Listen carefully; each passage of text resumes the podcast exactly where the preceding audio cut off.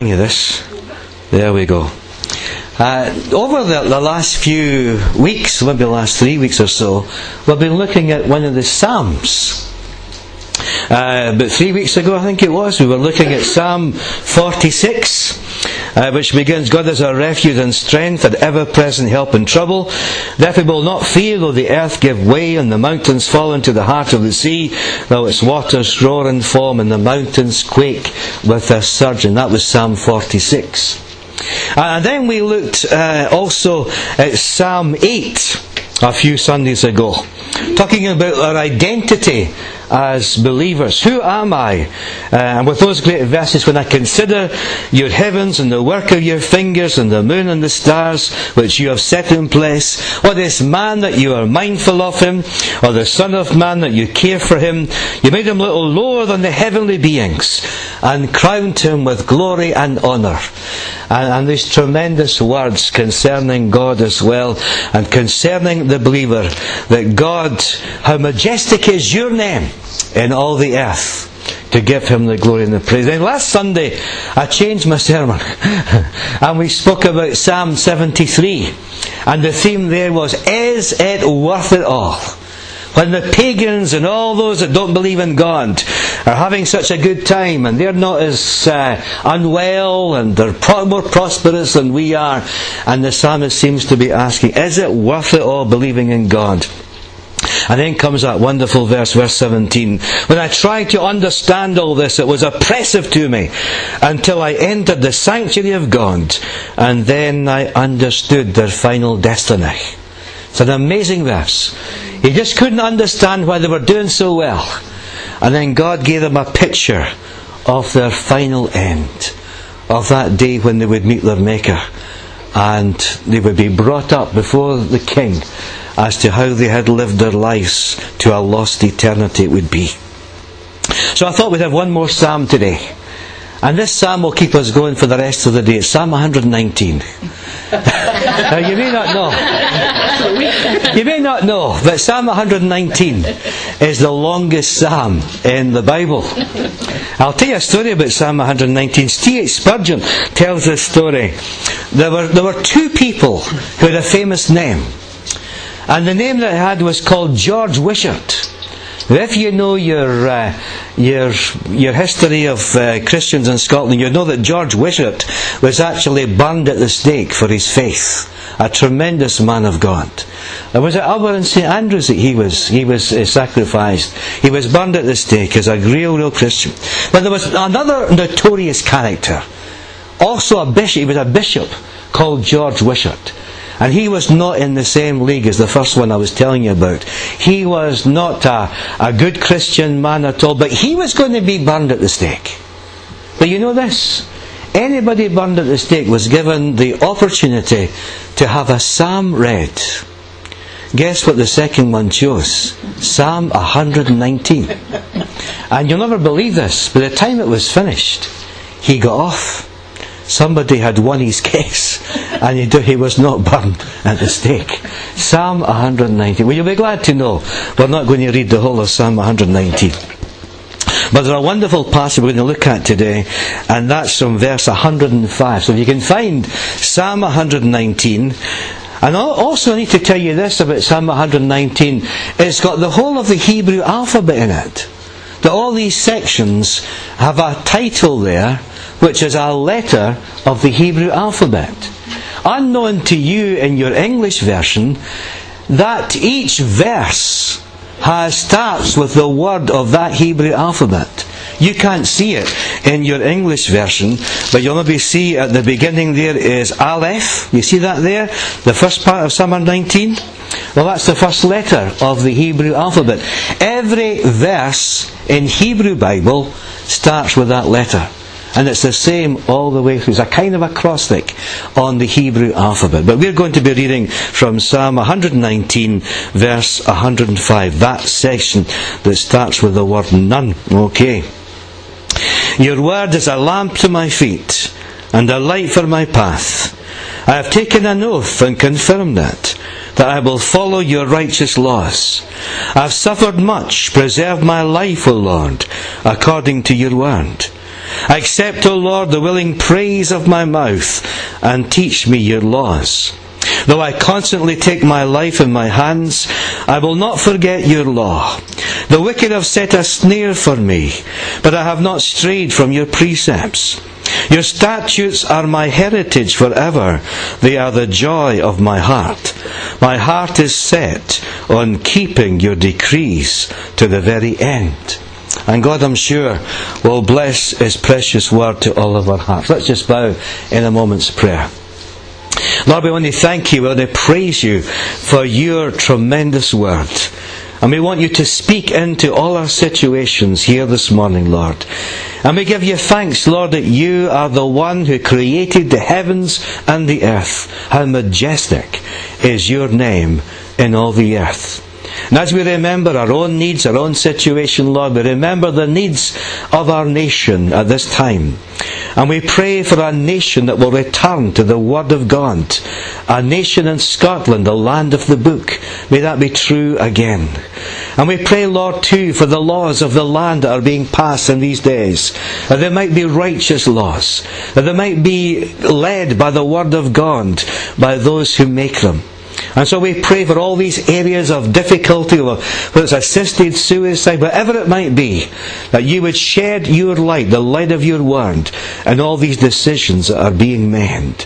And we pray, Lord, for those who are unwell, that were known to us, those, Lord, who are dying, those who need to know your comfort and strength at this time.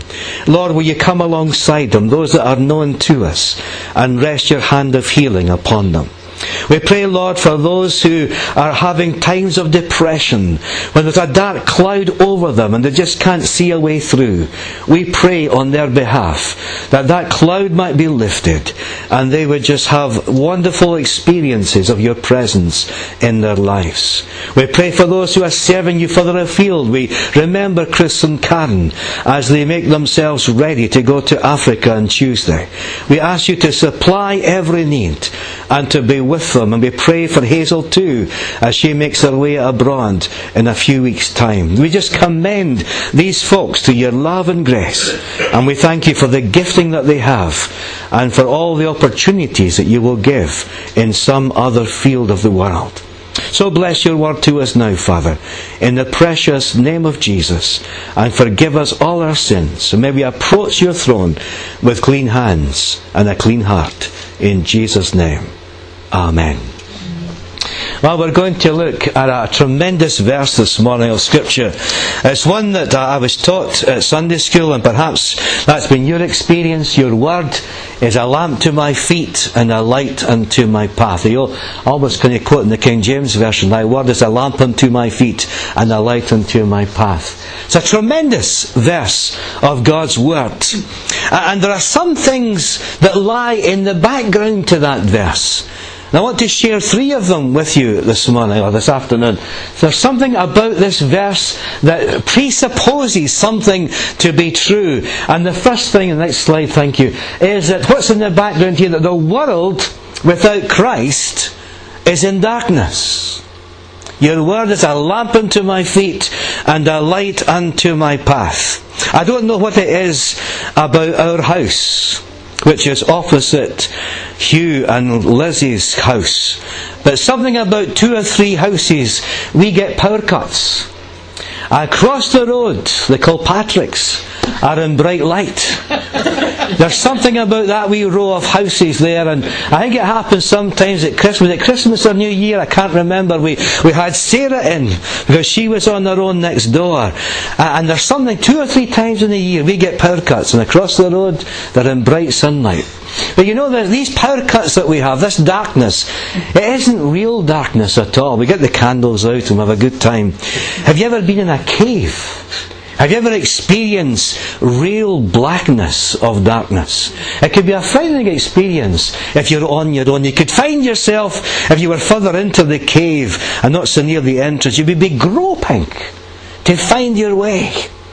You would be groping, you'd be wondering if you're going to kick into some rock or something or hit some wall. Such is the blackness of the darkness that you find in caves. I think that makes us appreciate very often those people who are really blind. who are complete, totally blind and just can't see anything at all. And no wonder the Bible uses darkness to describe the world outside of Christ. It's a favourite theme in John's Gospel. Listen to this verse from John 1 4 and 5. In him was life, and the life was the light of men, and the light shines in the darkness, but the darkness has not understood it. Or some versions have, the darkness has not overcome it. Isn't that good news? He is the light of life. But this darkness of the world has not been over, cannot overcome the light of Christ. I think that's really good news. Then John 12, 35 and 36 says, Jesus told them, You're going to have the light just a little while longer. Walk while you have the light before the darkness overtakes you. The man who walks in the dark does not know where he's going. Put your trust in the light while you have it, so that you may become sons of the light. And it seems that we have been bombarded with signs of darkness in modern Britain. There's all kinds of things going on just now. I just read the, the report in the paper just last week there about this atheistic camp for children. It's really terrible to think of what they've been trying to do. Of course, uh, Richard Dawkins has put some money into that as well. There was only one girl, it said in the newspaper report, whose grandparents were Christians. And she wanted, the grandparents obviously wanted the influence of Christ in that young child's life, but the parents wanted them to think things for themselves. And you can tell where they're going. Because during this week of camp, they have this thing called two unicorns. I wouldn't be surprised if that's meant to represent the Father and the Son. And these children have a, a book. And they've got to prove that these two unicorns don't exist for the rest of the week.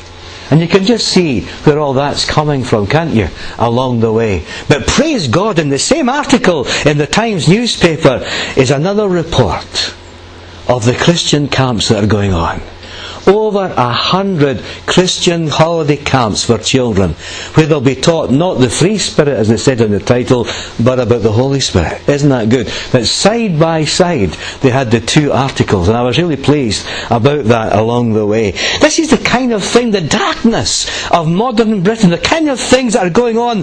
This thing about the Word of God in Glasgow being defaced. And sometimes we think that there are certain lights that we have in our nation. It's a bit like the street lights. Every so many yards, or I'm not into meters, but any so many yards, there's these street lights, and they are fixed. But it seems like somebody has moved them or put them out. And they're not fixed along the way. And what we're finding is you, you need to take your lamp with you. Your word is a lamp unto my feet and a light unto my path. That lamp has got to go with us. And thank God there's this glorious gospel that's coming forth. And there is light for the way. That Jesus is the light of the world. And the Bible wants us to see the reality that when we were first trusting Jesus Christ as our Saviour, it wasn't that we came from a, a dim light to a bright light. Folks, we came from darkness into His marvellous light. It wasn't the fact that we came from a dim light to a bright light. It was out of darkness. And that word darkness is not a word just for people who were bad before they met Christ. It's a word for all of us. In fact, the testimony of the Ephesian believers in Ephesians 5 8 is true of all of us. For you were once darkness, but now you are light in the Lord. Live as children of the light. It's good to have the illumination of science. It's good for all the things that we can learn about the universe through the exploration into space. It's good to have the illumination of great thinkers who go to some of these foreign countries and negotiate in some of the most difficult circumstances, trying to bring peace between warring factions or, or warring countries. It's good to have these great minds. But you know this? We have to recognize that such knowledge does not bring spiritual light. It's the Word of God that does that. It's the light of Christ that does that. that great knowledge of science, that great knowledge of the great thinkers, is not going to bring the spiritual light that we need in our world. And there's something else about this, this verse and about the back in the second slide, thank you. Not only does it tell us, tell us about the darkness of the world that presupposes there's darkness that needs illumination, but also the feet and the path presume that we're going somewhere. That we're really wanting to move on with God.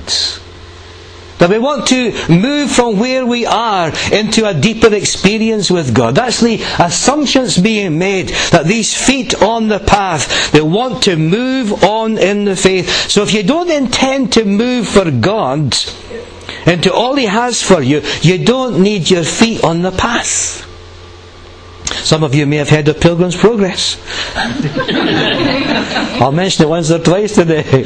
You remember Pilgrim when he came down that hill, he got rid of his burden and he, he was given new clothes, he got the scroll in his hand and he's really going for the celestial city and he meets three characters and they're just lying there by the path, half asleep. And he's trying to wake them up. And if you're not going on that path, you're, you're lying there, you're half asleep, and you're not really moving for God. But this verse here is for those who really want to move for God. Their feet are on the path. And that's the assumption that we, we have to make it. And one of the wonderful things that we find here is this wonderful Psalm, Psalm 16 and verse 11 says, You have made known to me the path of life. You fill me with joy in your presence, with eternal pleasures at your right hand. That's how different it can be. Instead of lying there, half asleep by the path, not moving any further in your face, Psalm 16:11 says, Lord, you've shown me the path of life. At your right hand are pleasures forevermore. And I'm really going to move on with you. Is that, the, is that the thought in your heart today as you think of the story of the, of the lamp unto your feet and a light unto your I really want to move for God. You've shown me, Lord, the path of life. And you keep showing me that path. And I keep wanting to move in your direction. So as well as acknowledging that we have been brought out of darkness into his marvellous light, we see here the need to move along the path of life which the Lord has shown us and will continue in the Son, uh, show us. In a sense, we need not just a map. Now I know that we think of the Word of God as a map. The trouble with a map is when you get a map or I get a map, we can map out our own journey, our own direction as to where we're going. It's not just a map we need, it's a guide. We need somebody to actually walk with us who will determine the direction of travel. Not just a map that we can put into our own hands and make up our own way of going to that destination, but somebody who really walks along with us. And that's what we have in Christ. He wants to walk that path with each one of us. That one who determines the direction of travel. There is a third thought about this uh, direction here, the background to it. The lamp is to show up where the problems are. The lamp is not there to show up how beautiful you are. and you may be beautiful. I don't really know. Well, you know. Yeah. Some of us look in the wonder in the mirror and wonder. But the lamp is not there to show up the beauty of your clothes or the beauty of your personality. It's to show up where the problems are. Where you're putting your feet. And that's so important to realise. And you'll see in, in, Psalm 57 and verse 6, they spread a net for my feet. I was bowed down in distress. They dug a pit in my path, but they've fallen into themselves. And actually, that same psalm, that section that we read uh, this afternoon from Psalm 119, it talks there about the feet being in a pit and all the things that were lying before the psalmist. And we have to realize that there are all kinds of moral and spiritual problems that lie ahead. And we need to know what is the right way and what is the wrong way. And this lamp for the feet is to show up where the problems are how to keep our feet from slipping.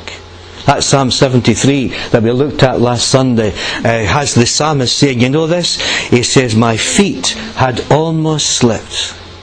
Because of all these unchristians, and because of all these pagans having such a good time, I nearly lost my faith.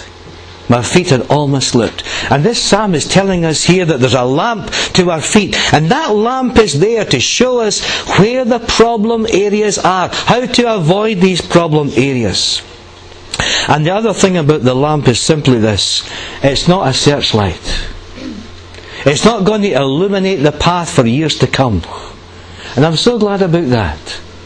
That God doesn't show you everything that's going to happen way up ahead. I, I couldn't handle that. But there's light for the next step. There's light for the next step. And that's so important, isn't it? It's not a searchlight that's going to show the path for years to come. It's not for the unknown way. It's light for the known way. The step ahead of us for the next step. I was listening to Baroness, I can't remember her name. She was on the, the radio and she was speaking about um, this assisted suicide thing that was come, that came through the Lords first of all. And this woman, is she ill or is she not? She was to die when she was an infant. I, don't, I couldn't remember the name of her trouble.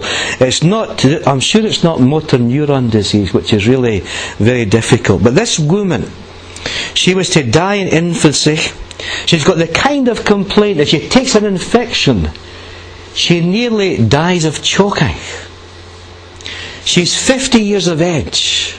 And she's come through all that illness, all that terrible thing there that she's come through, and almost at death's door so many times because of this particular illness that she had. She is the one that stood up in the house of the Lords and said, I don't believe we should go down this road of assisted suicide. I have survived, and I don't even know what's up ahead. And because, and sometimes she had to stop and take a breath to be able to speak. She said to them there, I don't think we should go down that road. And so they said in this interview to her, um, your influence caused them to vote against that by 50 odd votes. And they said, but what about other people who feel that they want to take their life because they're terminally ill? She said, I would say this to them. Don't fear what you don't know up ahead. Don't fear the unknown. I've got a faith, she says. But don't fear what you don't know up ahead. And there's a truth, a truth coming through in this psalm. Here is light for the next step. It's not talking about the unknown that's up ahead that we could fear and don't even know what's going to be happening. But here is light for the next step. And I found that tremendously helpful to hear what she had to say. There's a sense in which this lamp to the feet is not to reveal the unknown future, but the light for the known way. These truths, then, I think are the background. Maybe I could just highlight the three of them again, Sandra. The world without Christ is in darkness. The feet in the path presume that we're going somewhere. And the lamp is to show up where the problems are, to give the light for the next step as well. There's three things, other thoughts I want to share with you. Number one is this, the next one now. We need the mind enlightened. The Lord wants to enlighten our minds. That's the that's really the summary of that word. Your word is a lamp to my feet and a light unto my path. We need to have our minds enlightened. That just when we think things are fixed and we know where we're going spiritually and morally, the light goes out as we said there and we find ourselves in difficulty. Isn't it wonderful in Pilgrim's Progress? He has the book in his hand and he's saying to himself, I can't go back to that city of destruction. And so Evangelist says to him, Do you see that light up yonder? Do you see that gate? That's where you've got to make for. And we have this moral compass, not the moral compass of Gordon Brown's parents. His, my father was a minister. It's the moral compass of the Word of God. That's what we've got to stick by. And that moral compass is there. There's a battle for the mind that needs us to carry the lamp by our feet. That's so important. And there's ample moral and spiritual guidance in the Word of God. Now, folks, let me just make it quite plain. There's not a verse for every choice that we need to make. You won't get a specific verse for every choice in life. God has given us common sense.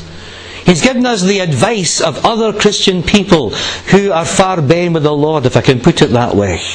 He's given all these things, but there's ample teaching in the Word of God to enlighten the mind as to the moral and spiritual choices that we need to make. Not every decision in life is found a verse for that. I had a friend, I think I've told you before, he was at BTI, the Bible College. Before it was ICC, it was the BTI or the Bible Training College. And when I was there, this friend said, I knew I had to come to Glasgow. I looked up the Bible and it says, go north. He came from London, you know. Go north. The Bible is not like that all the time. You just fling open the Bible and put your finger on a verse, and lo and behold, you've got some kind of direction. But there's common sense, there's the advice of others, there's all kinds of things along the way, and the Bible is that kind of book. I discovered in my study of Psalm 119 that I mustn't stop at verse 105 all the years of my ministry, all the years I've preached on this verse, I've stopped there. But I was on the internet recently, and there's a, a minister there who's retired now from Dudley Baptist Church. Bless his heart. And he just gave me these three wee thoughts. The mind needs to be enlightened. I, I just took that on board. That God wants to. learn. And here's the second one. We need to have the will enlisted. This is the thoughts of this older pastor, now retired. And he took us to Psalm 119, verse 106. If you have your Bible open at that, there's a tremendous verse. What does it say? I've taken an oath and confirmed it that I will follow your righteous laws. Not only do I need the mind enlightened, this man says, but I need the will to be enlisted. I need to be able to say, I will, Lord.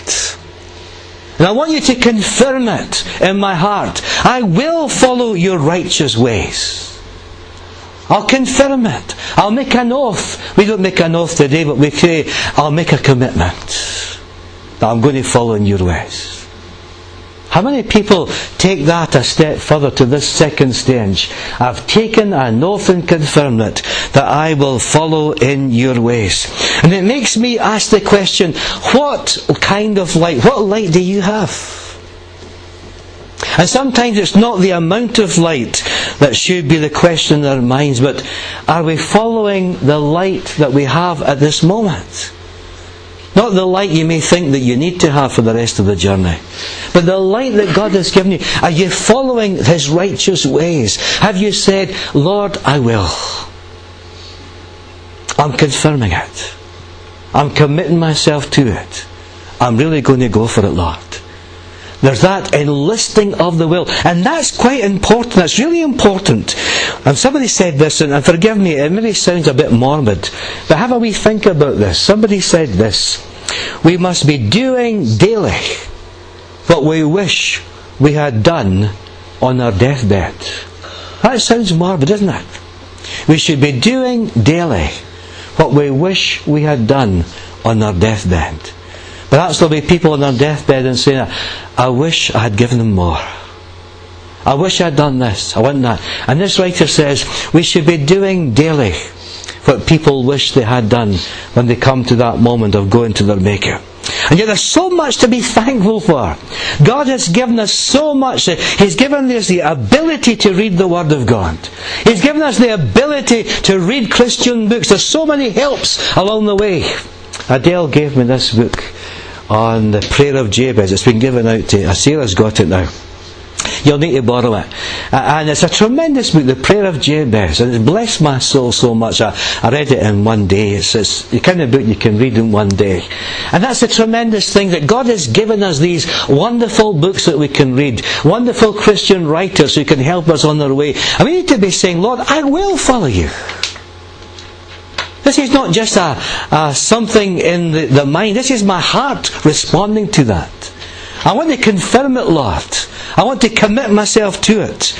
The mind needs to be lighted. Somebody said this at verse 106 is verse 105 put into action.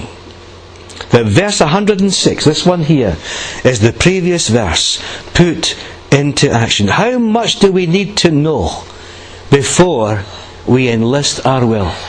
What further knowledge do you need before you need to say, Lord, I will be baptized? I will commit myself to Christian service. I will listen to your instruction and the things that you're saying to. Me. How much more light do you need? Is he not your Saviour? Is he not the one who died for you? Is he not the one who gives you the light of his Word of God? How much more light do you need before you can say, Lord, I really, I will do it. I will commit myself. I will be baptized.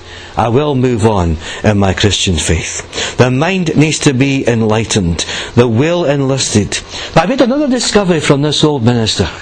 And he said, You need the next verse. And the next verse says, We need the heart enlivened. It's not a word that I would use, but it fits in really well.